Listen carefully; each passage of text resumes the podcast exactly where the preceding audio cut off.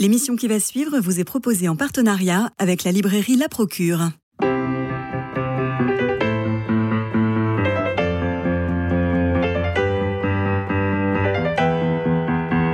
Culture Club, une émission produite par Radio Notre-Dame et diffusée également par RCF. Christophe Maury. Myrna et Lou, bonjour. Comme nous aimons le faire souvent, nous allons consacrer l'émission à plusieurs livres et plusieurs coups de cœur. Alors commençons par le dernier Modiano, pardon, le dernier roman de Patrick Modiano, prix Nobel de littérature en 2014. Cela s'appelle La danseuse et c'est publié chez Gallimard. Alors comme souvent, l'auteur nous embarque dans le mystère de l'évocation. On est en janvier 2023 et le narrateur s'interroge. Qu'était devenue la danseuse et Pierre? Et ceux que j'avais croisés à la même époque? Voilà une question que je me posais souvent depuis près de 50 ans et qui était restée jusque-là sans réponse. Et soudain, ce 8 janvier 2023, il me sembla que ça n'avait plus aucune importance. Ni la danseuse, ni Pierre n'appartenaient au passé, mais à un présent éternel. Que s'est-il passé il y a plus de 50 ans? Eh bien, la jeunesse. Le narrateur suit la danseuse dans ses cours, dans les répétitions au Théâtre des Champs-Élysées, les répétitions du ballet Le Train des Roses. Alors ne cherchez pas, c'est une invention de Modiano. Euh, elle a un petit garçon qui s'appelle Pierre, qu'elle élève seule. Elle est aidée par un ami d'enfance, Ovine, aussi effacé, discret, silencieux, qu'efficace. Le narrateur, jeune homme qui écrit des chansons, est logé par un certain Verzini, un ami de la danseuse, qui lui loue une petite chambre assez minable, il en conviendra. Alors l'évocation du passé relève du rêve, toujours, hein, chez Modiano, avec ses invraisemblances, comme un numéro de portable à 11 chiffres, ou un téléphone fixe euh, Opéra 8160, totalement inutilisable. Versini est-il malhonnête Ou le narrateur est-il imprécis Ou bien le temps érode-t-il la réalité Et qu'importe la vérité, puisque nous sommes dans l'éternel présent, c'est-à-dire dans la littérature. Or, dans le roman, La danseuse, ce qui est appréhendable, c'est le changement de Paris. Cela revient par petites touches. En 2022, il écrit Nous vivions des temps difficiles depuis trois ans, comme je n'en avais jamais connu dans ma vie. Et le monde avait changé si vite autour de moi que je m'y sentais comme un étranger. Plus loin, il écrit Un monde si dur et si incompréhensible, où nous vivions depuis quelque temps. Ou encore euh, évoquant un estaminet, ce café qui semblait encore protégé de la dureté du temps présent. Je le cite encore. Il était fatal, à propos de Paris, il était fatal qu'un jour ou l'autre la glace fonde et que ces images réapparaissent comme remontent les noyés de la Seine. Et pourquoi cela se faisait-il aujourd'hui, dans une ville qui avait à ce point changé qu'elle ne m'évoquait plus aucun souvenir Une ville étrangère. Elle ressemblait à un grand parc d'attractions ou à l'espace duty-free d'un aéroport. Beaucoup de monde dans les rues, comme je n'en avais jamais vu auparavant. Les passants marchaient par groupes d'une dizaine de personnes, traînant des valises à roulettes et la plupart portant des sacs à dos. D'où venaient ces centaines de milliers de touristes dont on se demande s'ils n'étaient pas les seuls désormais à peupler les rues de Paris Vous l'aurez compris, Myrna, la danseuse de Patrick Modiano, est une forme de virtuosité de la mélancolie.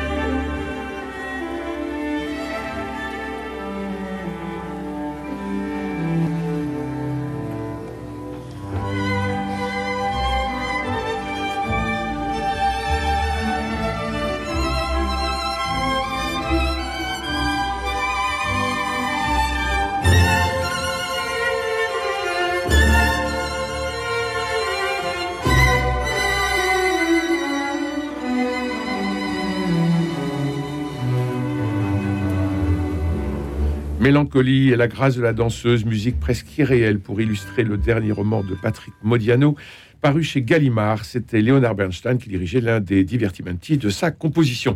Myrna Elou, un coup de cœur. Oui, un coup de cœur. Alors, juste avant de vous présenter euh, le premier euh, livre que j'ai choisi aujourd'hui, je voudrais remercier le fidèle auditeur de Culture Club qui, la semaine passée, pour mon anniversaire, m'a fait parvenir une surprise littéraire. Voilà, un grand merci, j'étais très touchée. Si, si, je vous assure. Merci, merci, à l'auditeur. Voilà, c'est très beau quand Bon, après cette petite annonce personnelle. Donc, euh, le coup de cœur. Maurice Barthélémy, L'expérience, publié chez Plomb. C'est un premier roman extrêmement original et atypique, euh, complètement charmant. Moi, je l'ai dévoré, hein, c'est 124 pages, voilà, ça se lit euh, extrêmement bien. Une plume pleine d'humour et très singulière. L'histoire, c'est Léo, 45 ans, qui ne va pas très bien, un après-midi, il se réfugie dans une salle de cinéma parce que c'est, il touche le fond. Il a envie de se changer les idées. Il aime être réconforté dans son fauteuil rouge. il est seul dans la salle. Il est seul dans la salle. Le film est sur le point de débuter et là, trois mots s'affichent sur l'écran noir. Ça va, Léo? Donc vous l'aurez compris, c'est l'expérience de sa vie qui vient de commencer avec ces trois mots sur cet écran. Donc je ne peux pas vous en dire plus, mais vraiment lisez. Si on peut euh, dire que cinq minutes après, c'est ça va vraiment, Léo? Oui, mais lisez ces pages savoureuses et profondes parce que c'est plein de sensibilité. Euh, voilà, laissez-vous tenter par cette expérience. Maurice Barthélémy chez Plomb. Merveilleux, merveilleux roman. Un deuxième coup de cœur? Allez, on y va. Alors, Panorama de Lilia Hassen chez Gallimard. C'est le troisième roman de Lilia Hassen. Euh, donc, de quoi s'agit-il? La France a basculé dans l'ère de la transparence. C'est-à-dire que tous les bâtiments sont en verre, tous sont vus de tous, tout est visible. Le crime, évidemment, n'existe plus. On est un peu dans un monde à la Minority Report, vous voyez. Les pulsions ont disparu, les, vies sont parfaitement organisées et épiées. Hein. Tous les voisins sont aussi des protecteurs. Euh, C'est 1984, votre Et alors, un soir, une famille disparaît. Hein, sans qu'aucun témoin ne se manifeste, il y a quand même trois personnes qui euh, se volatilisent sous les yeux de tous, mais sans que personne ne voit rien. Vous voyez, c'est quand même très curieux. Alors, une enquête est, ouverte. Ben oui. Et Hélène, euh, c'est une ex-commissaire de police dont le job n'existe plus. Hein, ah évidemment. Euh, elle fait des rondes de quartier pour confirmer que tout se passe bien dans le meilleur des mondes, en gros. Hein. elle, est, elle est chargée de cette enquête qui dérange quand même beaucoup. On ne comprend pas comment dans un super euh, quartier huppé, trois personnes ont pu disparaître sans que personne ne voit rien. Donc c'est un roman vraiment qui se lit avec, euh, avec plaisir, c'est très, très facile, c'est très fluide, et qui pose des questions sur la justice, sur la morale, euh, sur les imperfections de ce futur inventé qui parle en réalité bien sûr de nous aujourd'hui et de nos fêlures pour le meilleur et pour le pire. Donc, euh, j'ai envie de vous dire en toute transparence, Panorama, je le conseille. Lilia Hassen chez Gallimard. Parfait. Alors, euh, moi, je vous propose un bijou de livre. Regardez, il est mince, c'est un roman. Attaquer le ciel et la terre de Mathieu Bellisi. Il a déjà obtenu le prix Inter cette année et le jury ne s'est pas trompé. C'est l'histoire des tout premiers colons arrivés en Algérie sur un mensonge du gouvernement français de l'époque qui leur promet fortune, avenir, richesse. Ce sont pour la plupart des agriculteurs venant de Bourgogne ou du Lyonnais. Et puis ils embarquent à Marseille, ils arrivent dans le bled. Là, ils sont parqués dans des camps insalubres, sous des trompes d'eau. La maladie, le choléra, les rats euh, déciment la population qui euh, ne fait pas encore communauté. Puis vient l'été, l'été violent, terrible. Ils construisent, bâtissent, souffrent, travaillent la terre, ils sont courageux. Et après la pluie, la canicule, survient le troisième fléau, la population indigène. Ça tourne au Far West et la violence est inouïe. On suit les personnages de plusieurs familles avec passion et empathie. Au-delà de l'hommage au premier pied noir, le roman montre la colonisation dans toute sa pauvreté et non pas dans la violence des invasions. C'est de la pauvre et de la belle humanité qu'on pourrait passer pour des, qu'on fait passer pour des envahisseurs arrogants. La ponctuation est minimaliste, les images sont fortes, le roman se lit d'une traite et se présente comme un cri dans sa force et sa brièveté. À lire absolument, c'est l'un des romans pour moi les plus forts de cette rentrée. Myrna, un autre coup de cœur. Un autre coup de cœur le prix Goncourt. Ah Quand même, Jean-Baptiste Andrea, veillait sur elle. Bon, la couverture, euh, c'est celle des épreuves, mais euh, un très très beau, euh, un très beau roman qui se lit facilement, qui parle de beauté, d'amitié, de la laideur humaine aussi. mais il y a beaucoup d'espoir dans ce roman. Euh, Veiller sur elle de Jean-Baptiste Andrea. Donc Mimo, c'est un enfant pauvre qui a été confié en apprentissage à un tailleur de pierre totalement médiocre alors que lui a vraiment du talent, euh, de l'or même. On est à quelle époque Dans les mains. on est au, moment où l'Italie va sombrer dans le fascisme. D'accord. Et, c'est vraiment le, fond socio-culturel du roman, et c'est aussi très intéressant pour ça, justement. Et Viola, c'est la fille du très riche couple Orsini. Euh, mais c'est une fille, justement. Ah. Et son ambition dépasse les limites des carcans euh, qu'on veut lui imposer euh, à tout niveau, en fait, dans, dans, la vie. Donc, a priori, pas grand-chose en commun entre ces deux-là. Et pourtant, un jour, ils se rencontrent, ils sont enfants encore, et ils se promettent de ne jamais se quitter. Comme c'est joli. Donc, les années vont passer, chacun devra faire des compromis, des choix plus ou moins courageux justement euh, du fait de, du, contexte historique euh, euh, de l'Italie. Ils vont s'éloigner, ils vont se, louper, se rapprocher. Et l'Italie va sombrer peu à peu, voilà, dans, sans doute une période les plus noires de, son histoire. Mais encore une fois, beaucoup de lumière dans, ce roman et de la beauté, parce que la sculpture est présente, l'art est, est, un peu le, fil rouge de, de cette histoire d'amitié et de cette histoire euh, italienne aussi. Alors le roman semble assez épais, est-ce qu'il se lit bien? Ah oui, oui, non, non, il se lit, euh, il se lit très très bien. Vous me disiez que c'était un peu un, roman très populaire, au, bon sens du terme. au sens noble du terme, c'est-à-dire que je pense que c'est euh, c'est un roman qui peut être lu par énormément de publics différents et plaire à beaucoup de, de personnes différentes. Et c'est d'abord et aussi une histoire d'amour. D'amitié. D'amitié.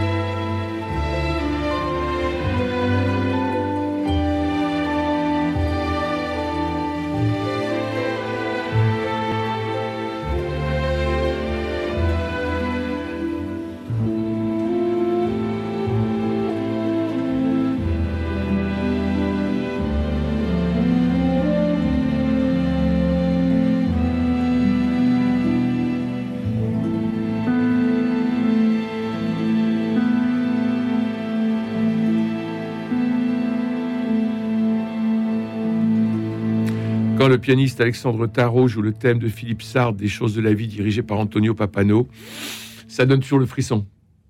Myrnaïlou. Je suis d'accord. Bon, alors moi je vais vous parler de Chaleur humaine de Serge Joncourt. C'est publié chez Albin Michel et en le lisant cet été, ça fait partie des, premiers romans de la rentrée littéraire que nous avons reçus. J'étais convaincu qu'il serait primé cet automne et au moins mentionné sur la liste des prix prestigieux. Eh bien, Serge Goncourt, vous savez, est un écrivain qui compte dans le paysage littéraire. Euh, et curieusement, il est passé euh, entre, les, entre les mailles des filets des prix, très curieusement. Ça raconte l'histoire d'une famille de paysans. Et c'est à l'occasion du, ou en l'occasion, pardon, du confinement lié au Covid, cette famille va se retrouver. Alors, il y a la ferme d'en bas avec les vieux parents, Jean et Angèle, puis il y a la maison d'en haut où les frères et sœurs sont contraints de se retrouver et de vivre ensemble. Ils viennent chacun de leur, de leur ville, de Paris, de machin, parce que c'est le confinement, on décide de se retrouver à, la campagne. Alors Alexandre et sa femme Constance, il y a Vanessa, il y a Agathe et son homme Guy, il y a Caroline. Ils adoptent trois chiots, trois chiots qui ont été volés par les gens de la carrière, qui sont des Roumains, trafiquants de tout. Et forcément, Kevin, le fils d'Agathe et Guy, entre en relation avec eux pour leur revendre du shit. Bref, l'histoire de famille, c'est une famille très contemporaine dans l'univers agricole qui semblait suranné. Et c'est là où c'est très réussi ce livre de Serge euh, Joncourt parce que on est dans une humanité euh, absolue, euh, une question de famille, de famille isolée, de famille en danger. On se souvient tous du confinement, on ne savait pas trop où aller, et d'une famille qui se rassemble au début heureuse de se retrouver, mais ne sachant pas pour combien de temps, dans la ferme d'en haut pour éviter que les parents rentrent dans la querelle dans la ferme d'en bas. Naturellement, il y a l'un des frères qui s'occupe des parents de la ferme d'en bas, mais qui va dire à ses sœurs, vous pourriez peut-être vous occuper de papa et maman. Et évidemment, on va être dans des tensions, dans des conflits, et le tout sur cet univers, encore une fois, euh, agricole, qui nous semblait la paysannerie, quelque chose de, lointain, mais en fait qui prend toute sa, toute sa force à ce moment-là. Voilà, vous avez un petit coffret très épatant à nous proposer, Myrna Elou. Édition Novelix, c'est une maison d'édition suédoise euh, qui propose un coffret voix française contemporaine dont je voudrais vous parler parce que non, seulement il est très beau, et en plus il contient euh, quatre petits livres très charmants, donc de voix française contemporaine. si, vous, si vous nous regardez sur YouTube, vous pouvez voir euh, Myrna Hello qui nous montre ce coffret qu'elle ouvre et dont elle sort ces quatre petits livres. Alors, je vais vous parler donc euh, de, ces, quatre, euh, de ces quatre nouvelles. La première de Pauline Delabroix à Loire, euh, à l'art, pardon, qui parle du bonheur sensuel de deux femmes qui se, qui se trouvent pendant l'été, m'en allant promener. que j'ai énormément apprécié. J'aime beaucoup Pauline Delabroix à l'art. Julia Kerninon, Les enfants de Coney Island. Alors là, ce sont deux enfants qui euh, sont livrés à eux-mêmes et qui doivent euh, en fait, enfin qui vivent une aventure en fait, l'aventure de devenir adulte. Mais c'est un peu, euh, c'est ça peut être difficile, c'est-à-dire ça peut faire peur. Il y a un peu de nostalgie de l'enfance aussi. voilà, celle-ci aussi, c'est la deuxième nouvelle du, coffret.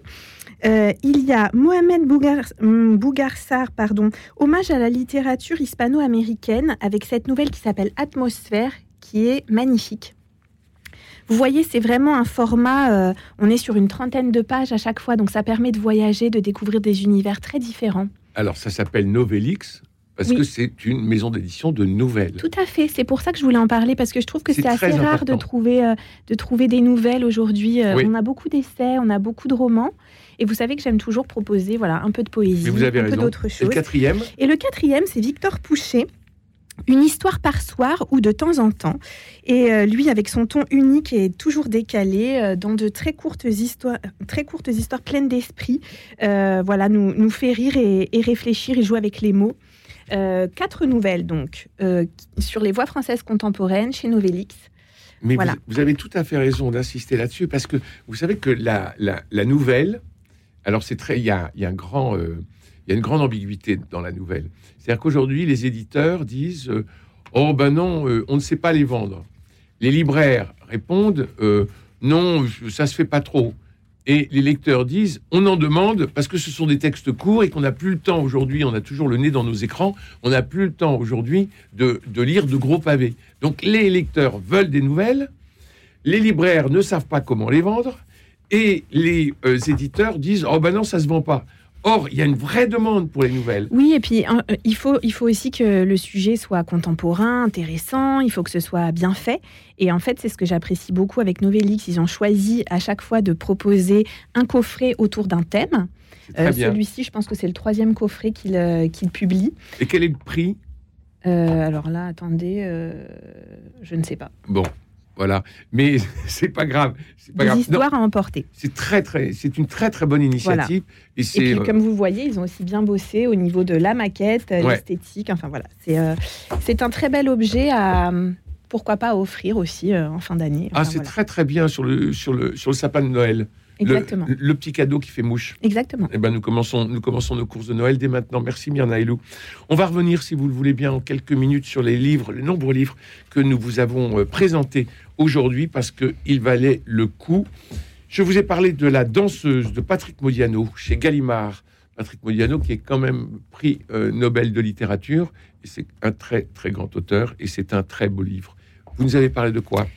L'expérience de Maurice Barthélémy euh, chez Plomb, cet homme qui va au cinéma et qui euh, va vivre une parenthèse, un moment suspendu de vie qui va lui apporter beaucoup, qui va le transformer. Mais vous savez que depuis que j'ai lu ce, livre, chaque fois que j'arrive dans une salle de cinéma, vous espérez où il n'y a pas grand monde, les trois mots sur l'écran.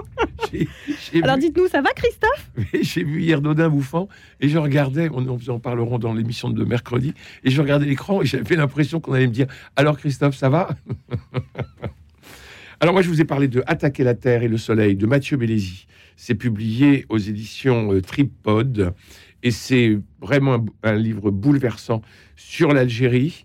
Euh, alors, au début, vous dites sur l'Algérie, on en a tellement lu des trucs sur la guerre d'Algérie, etc. Non, là, c'est puissant. Et c'est un roman d'humanité. C'est un roman d'humanité et on, peut penser vraiment à tous ces hommes et ces femmes qui ont été, parce que on pense forcément aux cow-boys au Far West. Et à, la fin, il y a une scène terrible où il y a tous les, les Algériens qui entourent la communauté pour leur tirer dessus.